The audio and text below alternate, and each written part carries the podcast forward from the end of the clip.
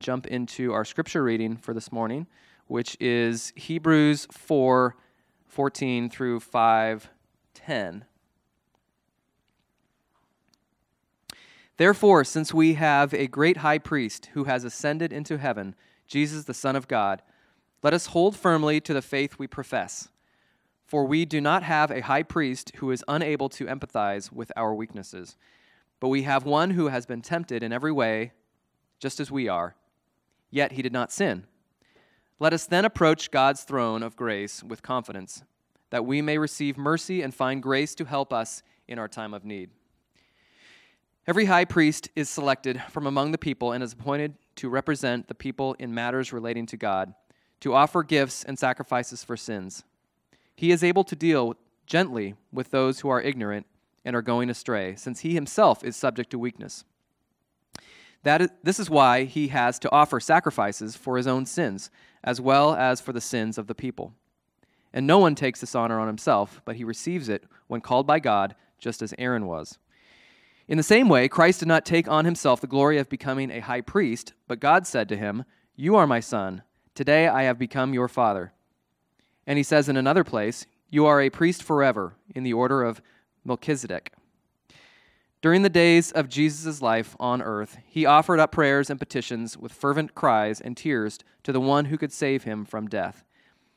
And he, and he was heard because of his reverent submission.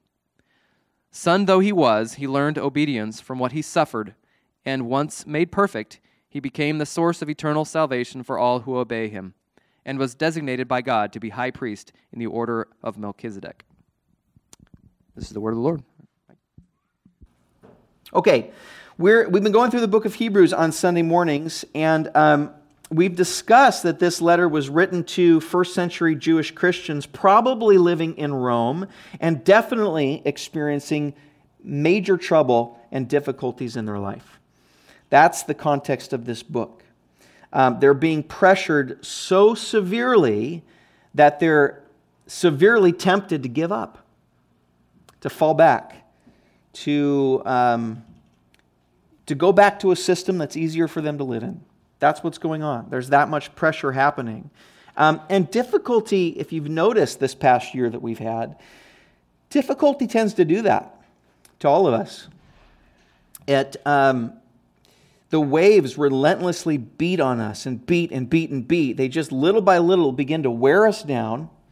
Um, our resolve begins to wear thin.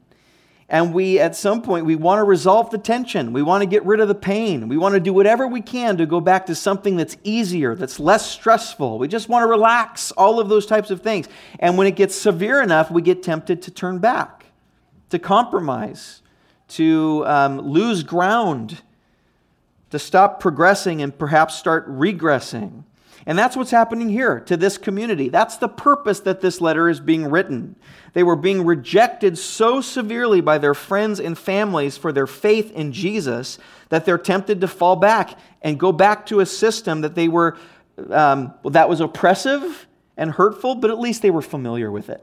Kind of like a, a Stockholm syndrome type of a thing. Yeah, it was horrible. We, it was oppressive. It didn't do much, but hey, we know it. We're familiar with it. Um, so that's what's going on. Now, last time, uh, we have some ground to cover. Last time we were in chapter 2. This time we're picking up in chapter 4 and we're going all the way ch- through chapter 5, which means we're skipping a ton of material. So let me, let me go back a little bit for you all. Let me, let me start in, in chapter 3 just so we can get a running start at the, at the passage that we're, in, that we're in today and we can make sense of it and we can get the proper context of our passage. I'm going to start in chapter 3, verse 7, just to give us an idea of what our passage today is talking about.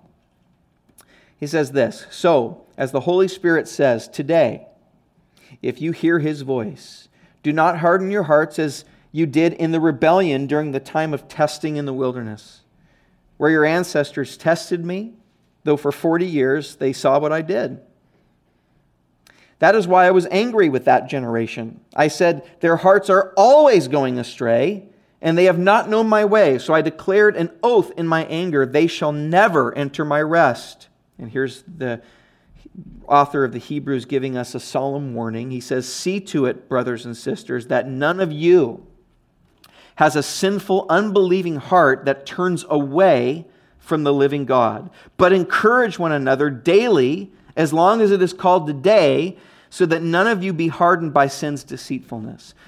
Um, a lot here, and it's, it's very applicable to our scripture that uh, Nathan read before we got started.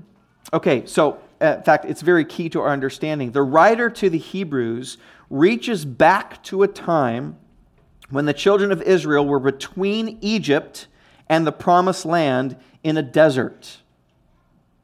Those hard years, he's talking about those hard 40 years um, where the children of Israel were wandering around in the wilderness, and he uses that image to describe what life is today. Did you notice the first verse? He says, So today, if you hear the, the Spirit, don't be like something in the past. Really interesting. The writer is telling his readers and you and me that life, life is like trying to survive in a desert.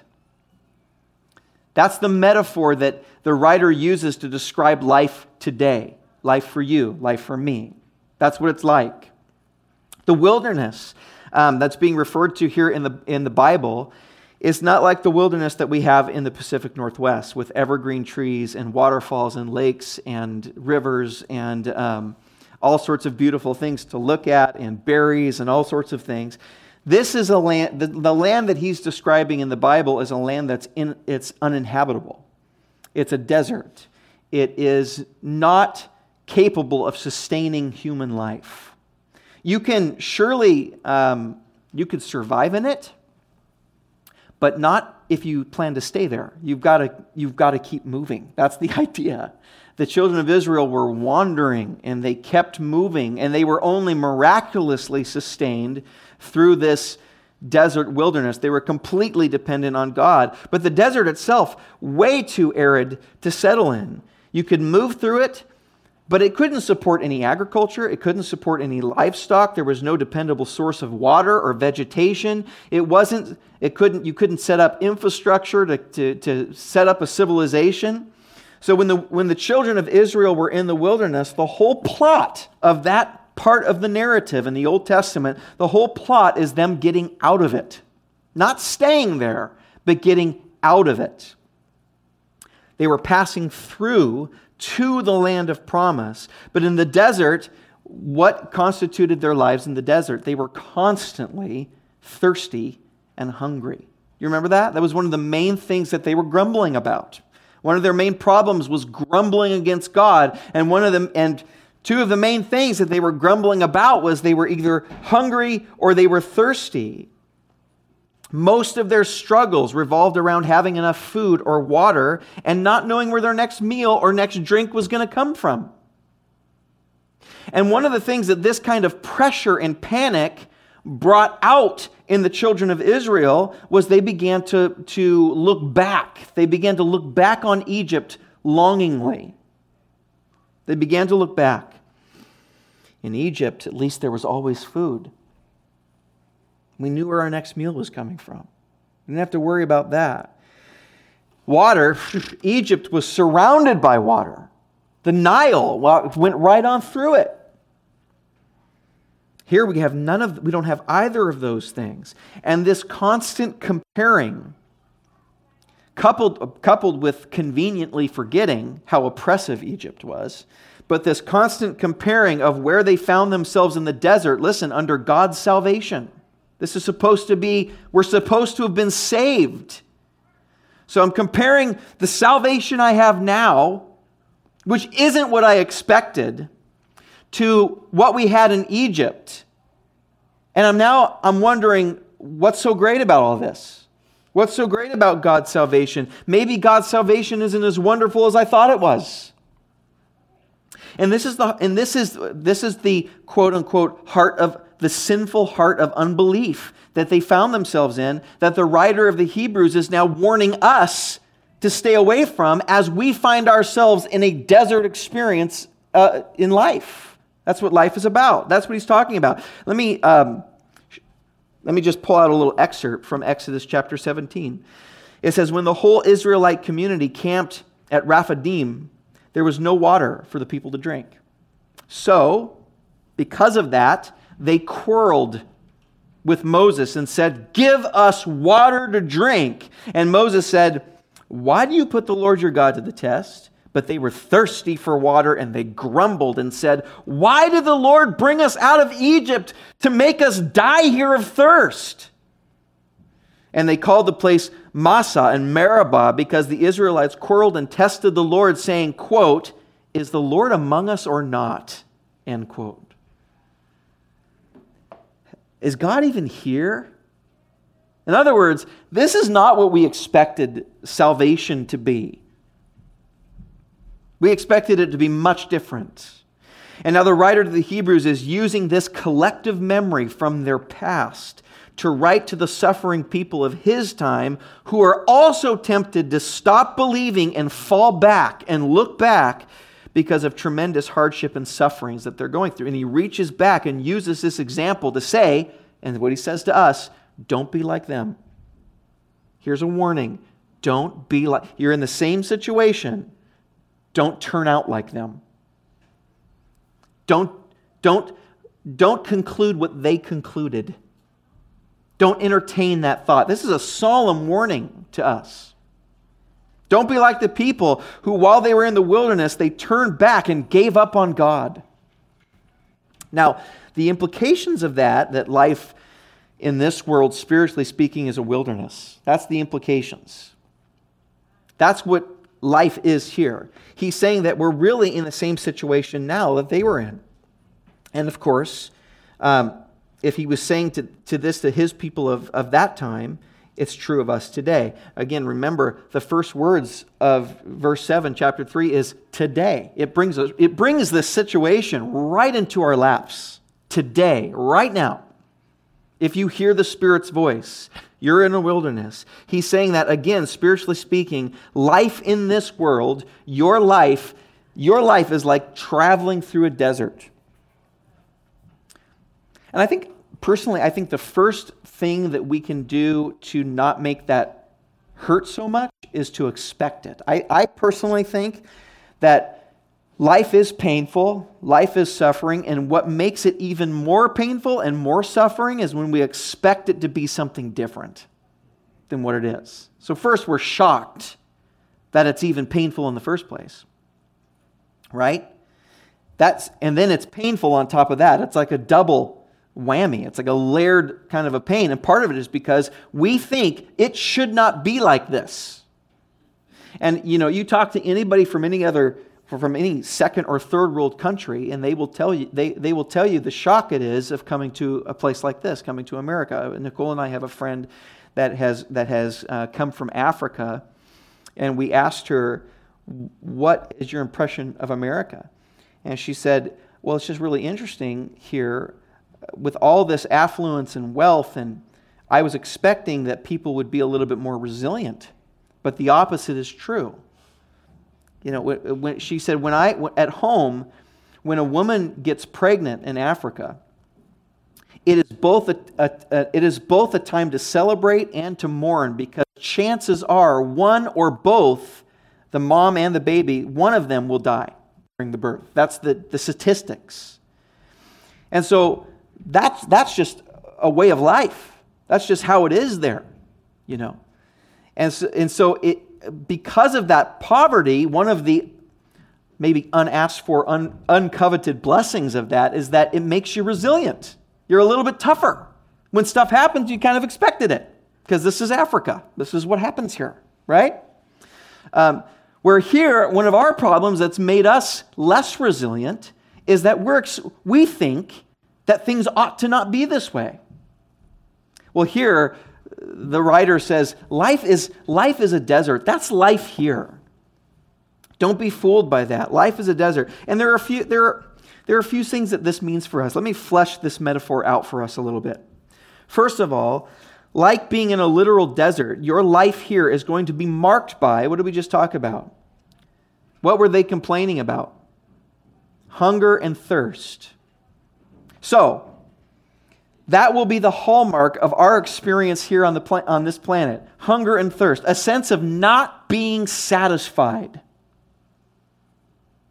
When you eat and drink, uh, it's like the timer sets. The timer resets just until you have to eat and drink again, right? You're never satisfied. And for the Bible, that translates to a spiritual description of the human heart in this life.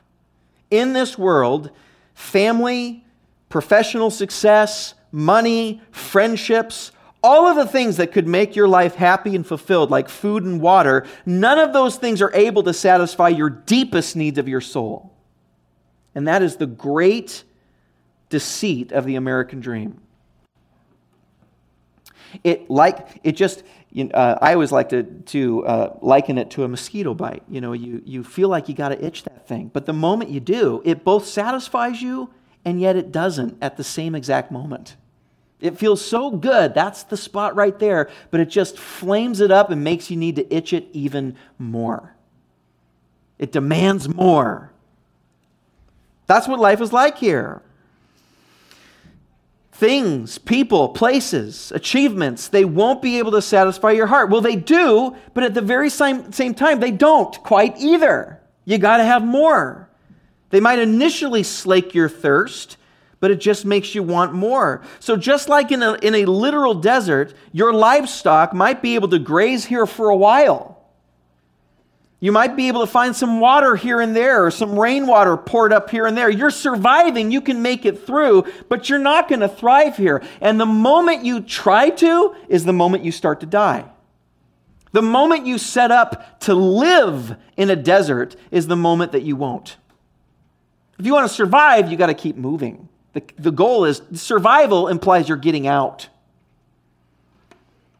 And I think our problem is we've decided to think, we, we, we think this place should be heaven.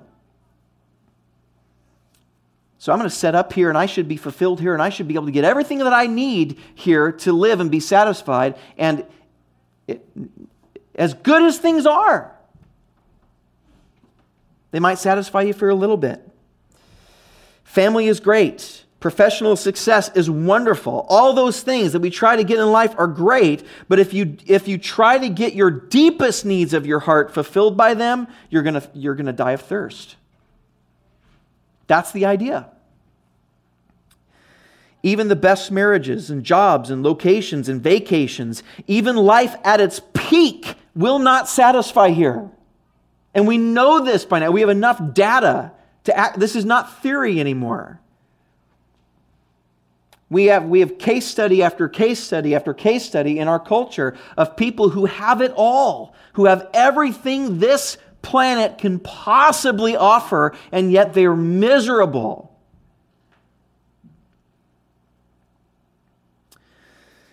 The thing about life, the thing about this life is the moment you start to get anything you really want, it begins to slip through your fingers like sand. This reminds me of, of um, the Pirates of the Caribbean, Captain Barbossa. I wrote it down so I wouldn't get the quote wrong. Captain Barbossa said in the Pirates of the Caribbean, he said, when he's describing the curse that they're under, he said, The drink would not satisfy. Food turned to ash in our mouths. The, all the company in the world would, would not harm or slake our, our lust. We are cursed men, Miss Turner compelled by greed we by greed we were but now we are consumed by it Far, for too long I've been parched of thirst and unable to quench it. Too long I've been starving to death and haven't died. I can't even die. I feel nothing, not the wind on my face, nor the spray of the sea, nor the warmth of a, woman, of a woman's flesh. That's it. Every family is in the process of scattering off and dying here in this life. Every face is turning to dust slowly but surely. Every strong body is, uh, is on its way to dust. You're thinking, wow, Mike's in a great mood this morning. but it's true. You can't deny it. This life is a wilderness. And if you try to settle, if you put your greatest hopes for happiness and success on anything in this world, that's the moment you start to wither and die. The second implication, there's another implication to this idea of the world being like a desert. It refers to how we relate to God, our spiritual life. See, in Egypt, right before they left, it was really exciting spiritually. If you, you read uh, in Exodus 9, 10, 11, 12, up to the Passover, and then the, the water crossing in 14, and then um, chapter 15 is the Song of the Sea, where they, they praise God for all these miracles that He had just done.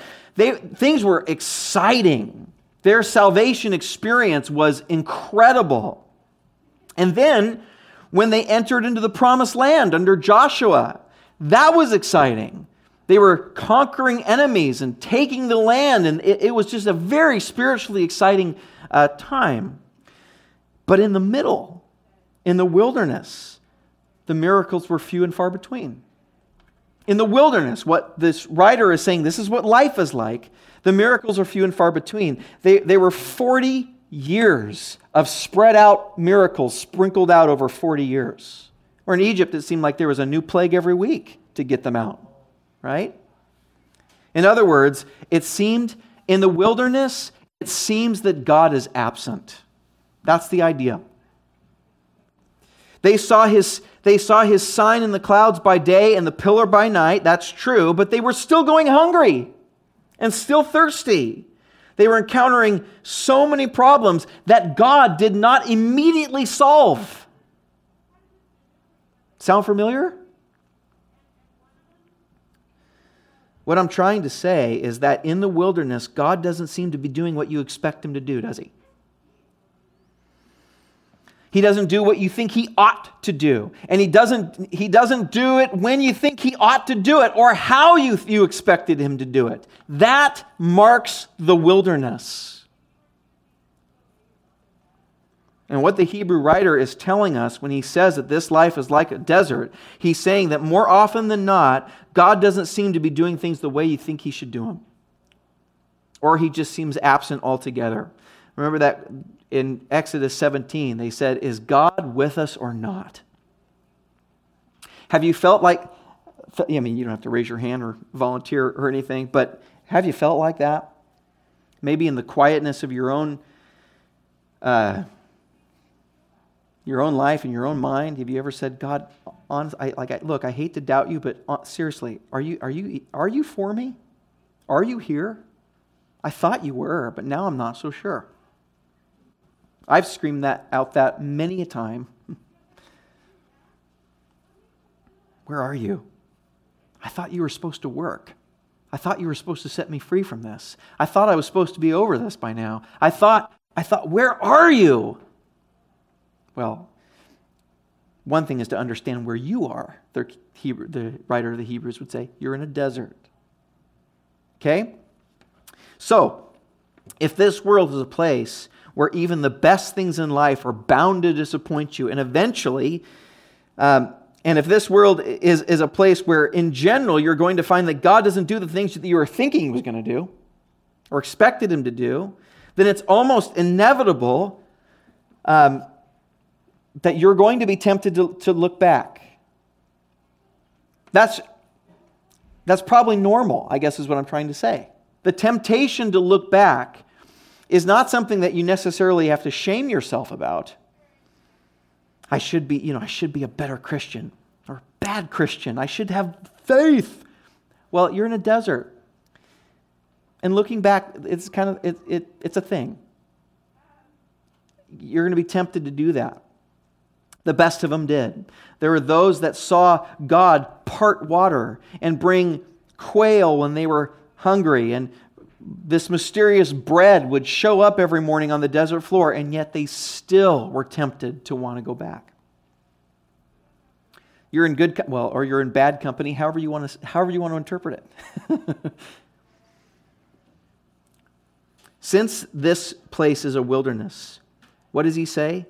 How does he tell us to, to do this? He says, Since this place is a wilderness, encourage one another every day, as long as it is called today so that none of you may be hardened by sin's deceitfulness. The Greek word there is parakaleo. It means encouragement. It's translated encouragement. Encourage one another every day. Truth, and what that, what that actually means is truth and love every day. The writer to the Hebrews is telling us that we'll never make it through life without daily encouragement. We'll never make it through life without daily encouragement. Do you understand that? I hope you understand. Well, I'm kind of preaching to the choir here. We are to do this for one another daily. And listen, it's for survival. This is for survival. You need this. I need this. We all need this. And this is how Christian community works. This is how it works every day. See, in the wilderness, you're going to get cynical. You're going to get jaded. That's going to happen in the wilderness. You're going to get bitter. You're going to get upset. You're going to stop trusting. You're going to lose hope. You're going to start slipping and falling and sinking. That's good. It's it's part of being in the wilderness. That's going to happen. And the only possible way that you can avoid turning back in this life is through daily encouragement.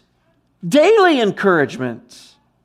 That means for some, being vulnerable and letting people into your life. And it means for other, being brave enough to ask what's going on in people's lives and even confront some things with love. That's what it means. Being vulnerable to let people in. Now, let me ask you this. I'll just put it straight to you. How does this description of community compare with going to church once a week? It doesn't. Does it? This is a this only works. Survival only works by being a community daily. Every day. This this passage confronts us in our western culture where we like to compartmentalize and you're you're a relationship for this part of my life and these are relationships for this part of my life. I'm very in control of all of those things. You're, what you're doing is you're you are gutting the power of christian community in your life. I'll tell you uh, truly i am here today really not because i did anything on my own, but because I had people who cared enough about me to be nosy enough in my life and to ask questions and to challenge me. When I came to Christ, I was immediately inducted into a church that was like that, where we spent every day together because we happened to go to the same school also. That was convenient. We saw each other every day. And then we'd be at church after school. We'd do our homework together. And we prayed and we worshiped together and we got involved in each other's lives together. And there was daily encouragement.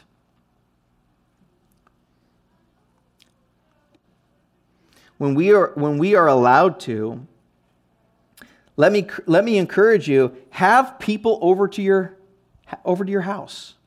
When, we're, when the society opens, when we're allowed to, when, it's, when, it's, um, when the governor says it's okay have people over. Open your home. Get to know one another. Have, invite each other over for a, a glass of wine and a game night. Do something, because that's the Christian community is not here on Sundays from 11:30 to whenever we're supposed to be done. Two. it's not that long. Wait a second. Just a little bit. Slide, slide that in there. But that is not Christian community. Christian community is every day. Get involved in a home group. But here's what I would love to see. I love home groups, and home groups are great. I love them. But I would love to see organic home groups sprouting up and people just going over and having people over for dinner, or for breakfast, or for lunch, or meeting up for coffee. Just things that don't need to be scheduled or put on a church calendar, but things that just spur up from the church's heart, from your own soul. Have people over. Meet up with them. Call people. How are you? How are you doing?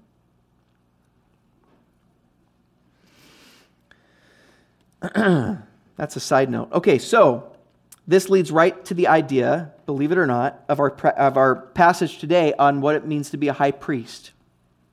That's where we launch into today. The high priest was essentially a mediator within this community.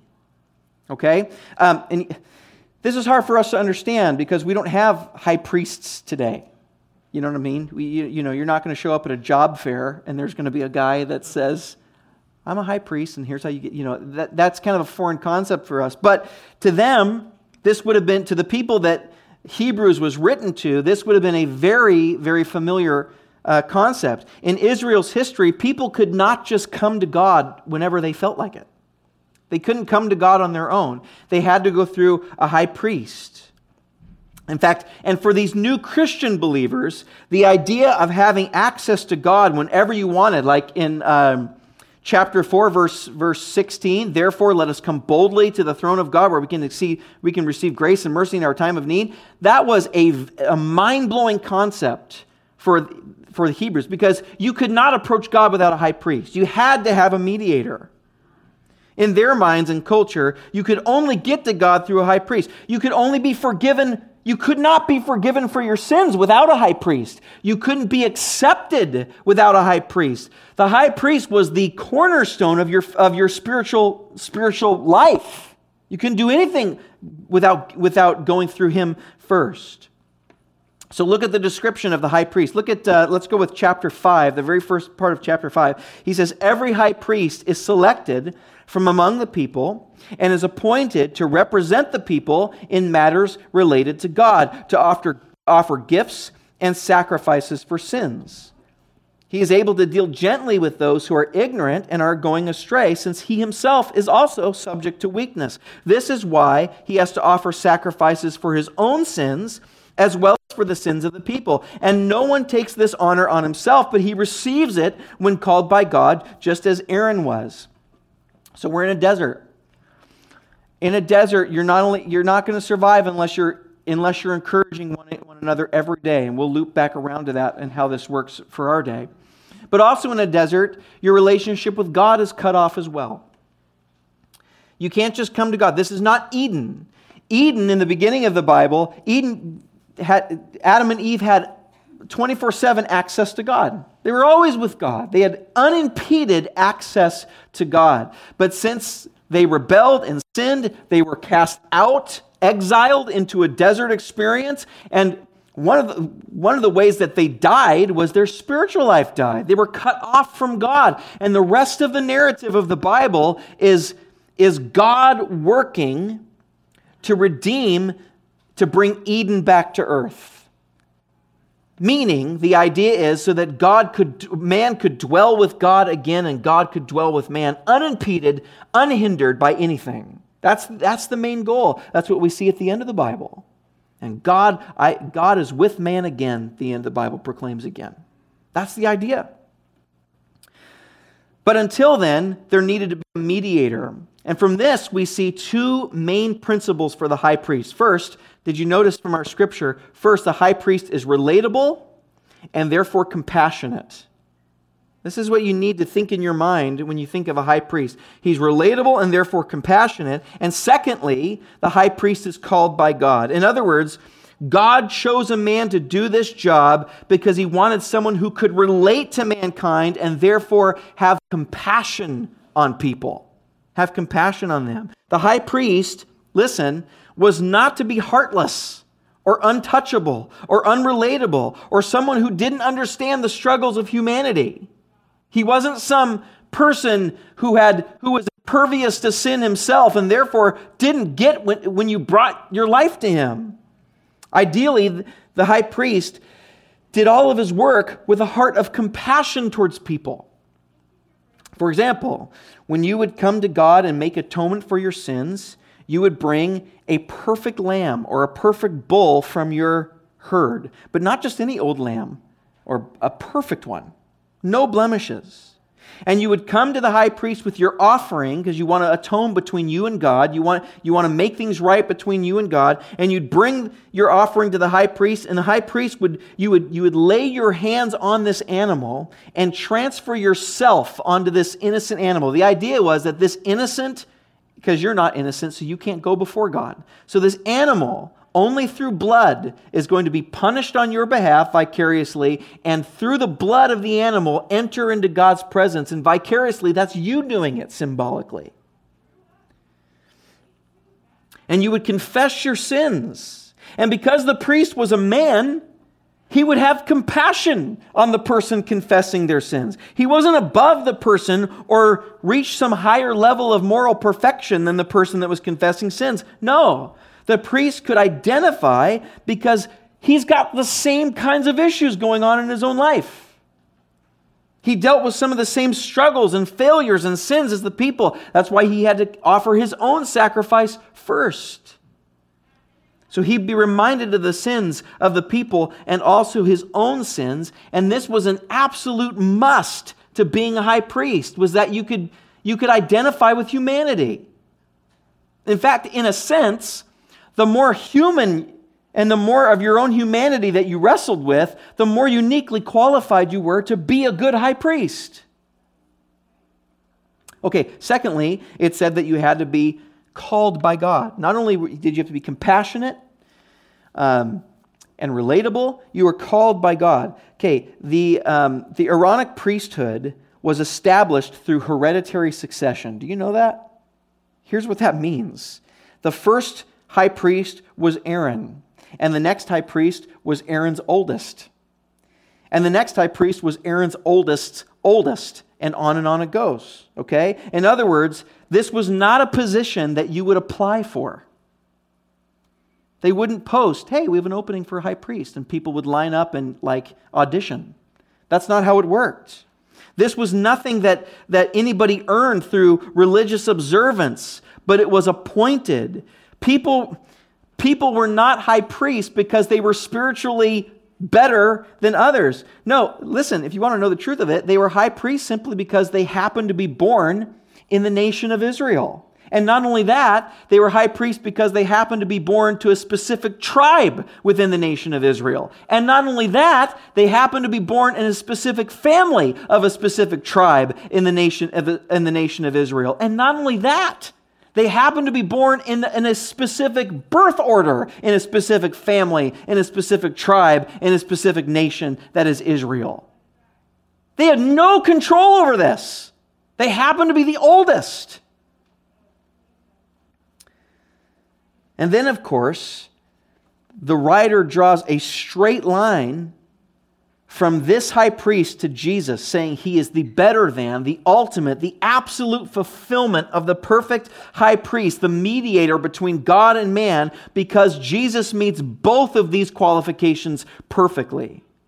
First, we see Jesus is capable of having compassion on mankind because of Jesus' humanity. Look at uh, chapter 4, verse 14 through 16. It says, Therefore, since we have a great high priest who has ascended into heaven, and uh, by the way, the ascension is a way bigger deal than what we understand. We think we tend to think he ascended, which means he's not here anymore. That's, that's kind of, he left. And it means he's coming back sometime. That's not the idea. The idea is, and I might be getting ahead of the writer a little bit. The idea is that Jesus is the new temple. Back in, in, in ancient days, in the ancient Near East, not just with Judaism, but with um, all surrounding nations, temple meant um, the place where heaven and earth connected. That was the idea. In other words, the power of heaven was consolidated, was concentrated on that point of earth. It was the seat of power, divine power. That's what Israel believed. Jesus came and claimed, I am now the new temple. I am now the place where heaven and earth connect. Because of my humanity and my divinity, I am the temple. I'm the place where we meet. When Jesus ascends and sits at the right hand of the Father, it means that there is a human connection. There is a human sitting on the throne of heaven. That means he has authority right now over this earth. That's what, that's what the ascension means. And, and I could, I mean, there's several, there's a sermon series on that idea alone that, quite frankly, we have lost the power of that idea in our, in our culture. But it's huge. And that's what he's talking about here. He's saying, therefore, since we have such a great high priest, why is he great? Because he's ascended into heaven. In other words, the temple is with God and it's where heaven and earth meet. It's in Jesus. Jesus, the Son of God, let because of this, let us hold firmly to the faith we possess, for we do not have a high priest who is unable to empathize with our weaknesses but we have one who has been tempted in every way, just like us, except he did not sin. Let us then, because of this, let us then uh, approach God's throne of grace with confidence so that we may receive mercy and find grace to help us in our time of need. Two things here that make Jesus the ultimate mediator, the ultimate high priest. First of all, he was tempted in every way, like us. Think of that. Jesus, Jesus gets you. He gets it. He actually understands what you are going through. He's put on skin and walked around in this broken world. There is no other religion on the planet, no other major world religion that offers a vision of God like that. Um, there's a, a poem that I, uh, my friend wrote um, he says, The mediator between God and man was among us, lived as we lived, a man with a mother. He felt the same things we feel, like emotion and hunger, yet still was the God of wonders. He knows what it was like to be tempted, constantly tested, and yet was without sin, perfection. And thus, he can sympathize with our weakness. God can relate from a place of completeness. That's the idea. Jesus has been rejected, Jesus has been grieved. Jesus knows what it means to grieve. Jesus knows loss. Jesus knows betrayal and pain and misunderstanding and temptation. Jesus knows it. He's been there. He's the high priest that's entered into this desert of life and experienced it to redeem us from it. We all know that suffering is somewhat, uh, you know, relative, right? We all suffer in different ways, and for some things that are big deals to others, they're not big deals to other people, and all of that. A lot of, like, for example, a lot of children living in extreme poverty, they know that they are poor, but they don't know exactly how poor because it's their own experience, right? But children, think of children living in luxury someone that lives in the lap of luxury and lives in beauty and eloquence and now is thrown into squalor and poverty. There's, it kind of enhances their suffering because they know what they've lost. They know what it could be. They acutely feel more lost than somebody that never had it in the first place, you see. Think of Jesus. Think of Jesus. No one could have experienced the same darkness that he experienced when he was rejected and killed because Jesus came from the, the eternal lap of luxury. All power, all riches, all honor, all glory, perfect, absolute fulfillment was his. And he took it off and put on our life here in the desert. I put to you that he suffered more than anybody because of what he lost. Jesus knows more than you and I because he lost more. But secondly, it says that he was without sin. Now, when it says that, some people say, well, wait a second, wait a minute. He doesn't, if he doesn't know sin, if he's perfect, then obviously he doesn't know what it's like to be me. He can't, he can't put himself in my shoes, but that's, that's missing the point of what this scripture is saying. And actually, this is, the, the, actually, I would say this is precisely what makes Jesus the ultimate mediator and priest. Let me explain it. Um, I, well, I don't want to speak for you, so I'll speak for myself. It's, it's my self centeredness, my self absorption, and my sin that that prevents me from putting myself in other people's shoes. Do you understand that? The reason I can't be empathetic, the reason I, I can't understand what you're feeling is because I'm too self absorbed to get into your shoes completely. I'm too selfish to get into your shoes completely. I don't want to think about, uh, uh, about others because I've got my own problems. Or other people's problems just remind me of me and myself. I want to stay away from that. It's too uncomfortable. I don't want to do that. See, selfishness blocks empathy. Selfishness blocks empathy. That's why, clinically, narcissistic people are the most unempathetic people. That's one of, a sign of, of narcissism. Is when someone can, is incapable of empathizing. It's because it's when someone is so self absorbed that they can't dare get out of their own skin and feel something that's not theirs. Selfishness blocks empathy, but Jesus is perfect love. In other words, there is no barrier that he knows. He knows you better than you know yourself and far more wisely because he's not, he's not self conscious. He's, he, he, he absolutely is sucked down deep into your pain and into my pain completely. And if you want proof, just read the Bible. One thing about Jesus is he's feeling deeply. If you read the Gospels, he's always crying or sighing deeply within himself.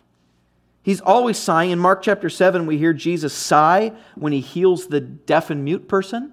He sighs deeply within his soul. With all of his power, why does he sigh? Because he lets himself be drained by us. He can enter fully into where you're at. Um, do you remember Jairus' daughter? Or Jairus' daughter? he goes into the room and says, remember, he said, Talitha Kumi. In other words, sweetheart, it's time to get up. And Jairus' daughter was, was dead. It's time to get up. He touches her hand. My point is, when you read the Gospels, the tenderness of Jesus is everywhere. It's just on every page. He's so tender, so present. And in that way, he drew everybody because he let people drain him He's so gentle. Have you been betrayed? So is he. And by you, by the way. Have you ever been mocked? So is he. Are you broken? So is he. He's been through it all. And it's his sin, it's precisely his sinlessness that allows him to relate to you the most. For me, one of the greatest examples of Jesus as the ultimate encourager is the woman caught in adultery in John chapter 8. That story is such a great example of Jesus' balance, but his tenderness. There's this woman who's been caught in the act of adultery, and the religious leaders bring her to Jesus. They're about to execute her. And Jesus deals with her, her accusers. You, it's a famous story. And he tells, he tells them, Let him who is without sin cast the first rock at her. They're going to kill her by throwing rocks at her, stoving her skull in with rocks. I mean, it was brutal. and because none of them are without sin, you remember the story. They throw their rocks down, they're kind of put on the spot, and they all walk away. And he's left alone with this woman. And he looks at her and he says, Remember the famous line? Neither do I condemn you. He says, Where are your accusers? And she goes, I don't, they're not anywhere, Lord. And he says, Neither do I condemn you. Go and sin no more. Now, look at the balance of that and let that just blow your mind. He doesn't say, I don't condemn you because who's really to say what sin is anyway? You know, we're all dealing with stuff. I, I can't. I'm not, I'm not here to judge. You know, go about your way. I don't know what your life is like. You know, it's not for me to judge. He doesn't take that approach. okay? But on the other hand, he doesn't say, You are such trash. I'll let you off this time, but don't let this ever happen again. You understand? He doesn't do, do that either. And he, and he also doesn't say, Okay, how about this? If you go and sin no more, if you go and sin you more, then maybe I won't maybe I won't condemn you. We'll have a parole board meeting and we'll all confer, and me, the Father, and the Holy Spirit, and we'll, we'll consider, we'll weigh out the pros and cons and your, your areas of growth, and maybe we'll let you off early. He doesn't do that either. He does not say, I base my love on your behavior. Notice, he says, I want you to base your behavior on my love. Because I don't condemn you, go and sin no more. I don't condemn you. Now, therefore, because of that, go and, and be free from this sin. It's this perfect balance. Absolute, complete hatred of sin is intact. It's still there. He's not condoning her actions. It's still there. And absolute, complete love and acceptance of the sinner is still there at the exact moment. That is why, I, mean, I don't know, that's why I fell in love with Jesus right there, was stuff like that that he does. I can follow that. I can get behind that. Now, how does that, how does that, how does he do that? How can he be that? Here's why. Look at verse 5. In the same way, Christ did not take on himself the glory of becoming a high priest, but God said to him, You are my son. Today I have become your father. And he says in another place, You are a priest forever in the order of Melchizedek. Now, what in the world does that mean, right? What? Who is Melchizedek? What's that all about? Um, well, the people the writer of the Hebrews was writing to could see how Jesus fulfilled the empathy part of, of being the high priest but they would have had a problem with Jesus with the hereditary succession thing of Jesus. He was not born of the tribe of Levi, right? He had never uh, acted or in his earthly career, he had never taken the, the place in the temple as a high priest. They would have had a problem with this. Jesus was not a descendant of Aaron. Jesus wasn't of the tribe of Levi. He never officiated sacrifices in the temple. So the Hebrews would have scratched their head at this point and been like, okay, where are you going with this? And the writer to the Hebrews is addressing that by taking a look at the priesthood according to the order of this man, Melchizedek. He's looking back on ancient scripture and seeing how Jesus fulfills a very brief and obscure moment of this high priest named Melchizedek. In other words, the writer to the Hebrews is saying there's a different kind of priesthood now. There's a new priesthood. Yes, there's a priesthood of Aaron, but there's also a priesthood according to the order of Melchizedek. Suddenly, by inspiration of the Holy Spirit, this ancient character, Melchizedek, is going to be this key figure in understanding the mission of Jesus Christ. He streaks across the sky of God's revelation in Genesis like a meteor, you know, bright but brief. But he shows us something extremely important about Jesus. And we're going to get into the nuts and bolts of this in chapter 7, so I won't get into it now. But I will say one thing. In the Old Testament, one thing you never see is a priest who is a king or a king who is a priest, except Melchizedek. Melchizedek shows up, um, and in him, he's a priestly king. And the reason you don't, you don't mix these two, or the reason was, is because the king represented God to the people. The king told the law of God, was supposed to be the living embodiment of the, of the law of God, and the king enforced the law of God. That was the king's job. But the priest represented the people to God. The, the priest was the caregiver, the priest was the compassionate one. The priest was the one that accepted and made provision for and offered forgiveness in a way to be reconciled with God. Those were two completely different offices. So, how in the world could you possibly combine those two things into one person? The king was the person of truth. The priest was the person of compassion. The king was like the, was like the, the stern truth teller. I'm here to uphold the law, the state. And the priest was the tender, loving one. How do you combine those two? Well, like I said, only one mysterious place in the Bible where a person shows up who is a priest king. It's way back in the bowels of Genesis and it happens extremely quickly in the life of Abraham, like really fast. Abraham meets this guy named Melchizedek, and this guy is a king of a city who offers sacrifices to the Lord, to Yahweh. He's a priest king. He's a king who also is a priest. And he shows up for a couple of, for a couple of verses and then whoosh, vanishes. Vanishes, leaves. No, no more. He's just gone. And everyone that reads it is like, who, who was that guy? And then the writer to the Hebrews comes along and says, it's a foretaste.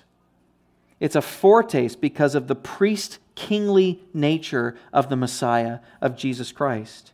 Jesus is not just a priest, and he's not just a king. Jesus is a priest king. That's why he's a, in our passage, a great high priest. And if we don't have both, we're lost. You know that? We need both. He's absolutely committed, Jesus is, to both holiness and truth. And he's absolutely committed to love and accept at the very same time. Where does, and of course, we see this the most on the cross. This is, this is displayed for all to see on the cross. Hebrews says it in verse 7. He says, During the days of Jesus' life on earth, he offered up prayers and petitions with fervent cries and tears to the one who could save him from death, and he was heard because of his, his reverent submission. Son though he was, he learned obedience from what he suffered, and once made perfect, he became the source of eternal salvation for all who obey him, and was designated by God to be high priest in, uh, forever in the order of Melchizedek. There's only one place where this happens, and it was in, uh, it was in the Garden of Gethsemane and the cross. Why? Because on the cross, Jesus paid eternal justice. He paid the price for your sin. He paid the debt that you could not pay. And because he took that wrath and penalty that the human race deserved, on the cross, infinite love was actually honoring infinite justice. And infinite justice was serving infinite love, infinite truth. See, if Jesus Christ would have been Lord of truth only over Lord of love, he wouldn't have had to die on the cross. He just would have let us all die for our sins. That would have been ultimate truth. It's what you deserve justice. There it is. If that's all that he was, if he was just truth, we'd all be dead. but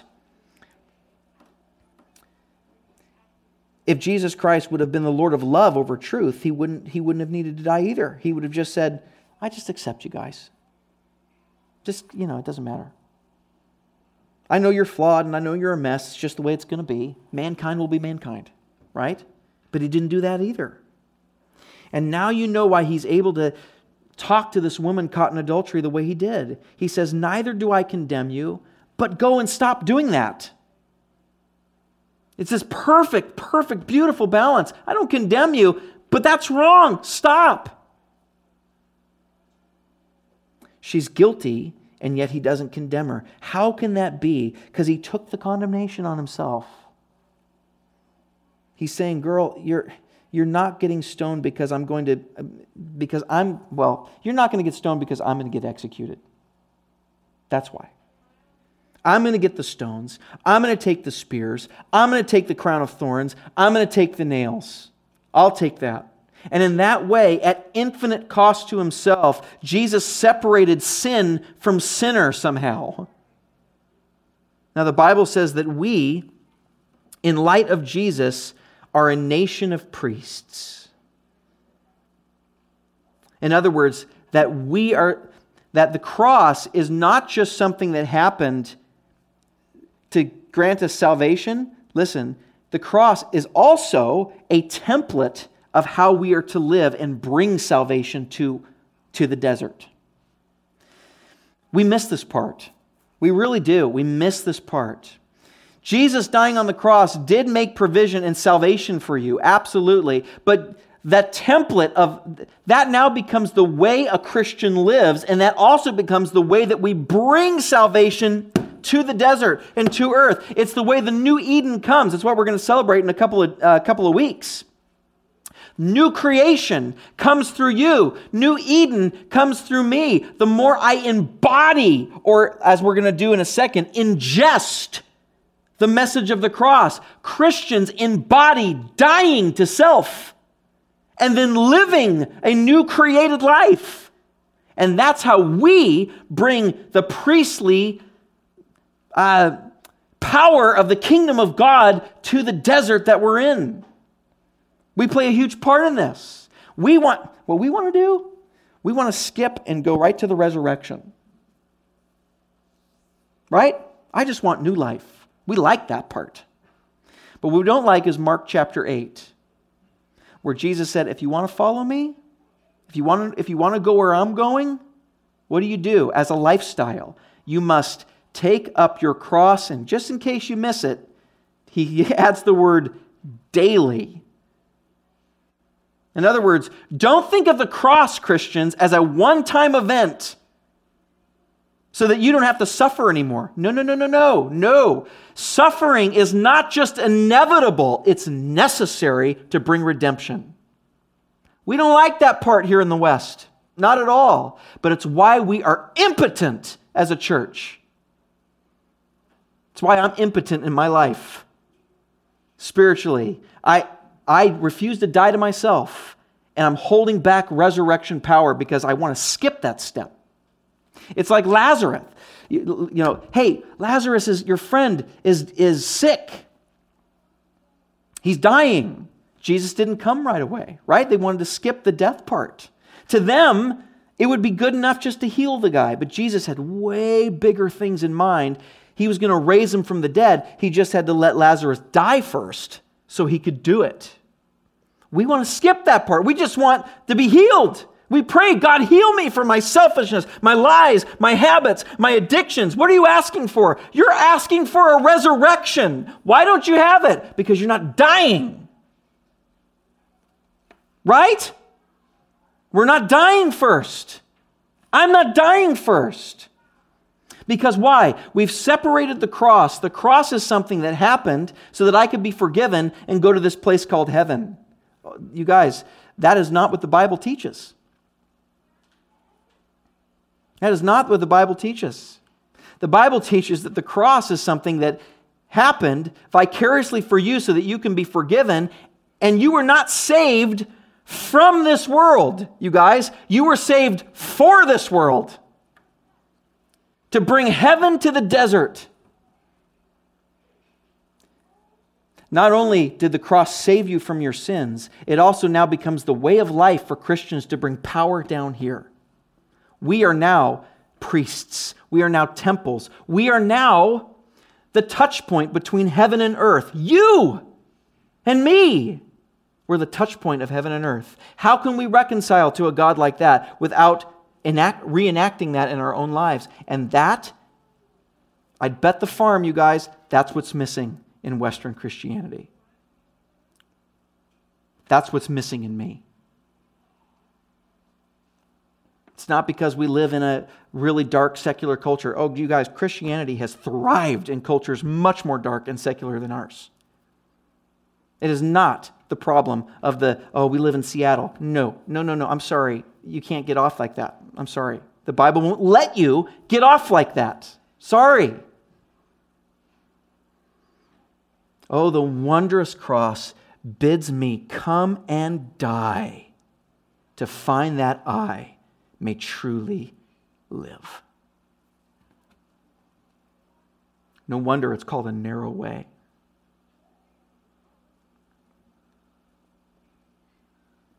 We're going to take communion this morning. And that's what this is that's what this what you're signing up for.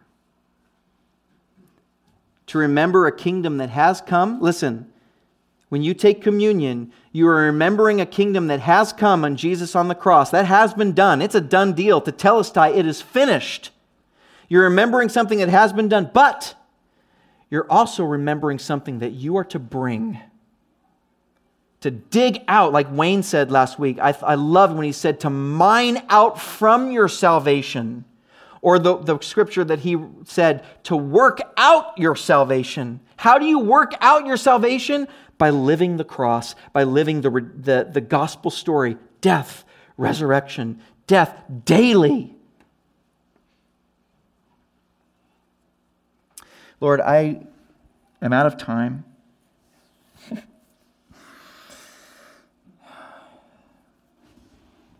Help us ingest this message. You've bid us to come and die.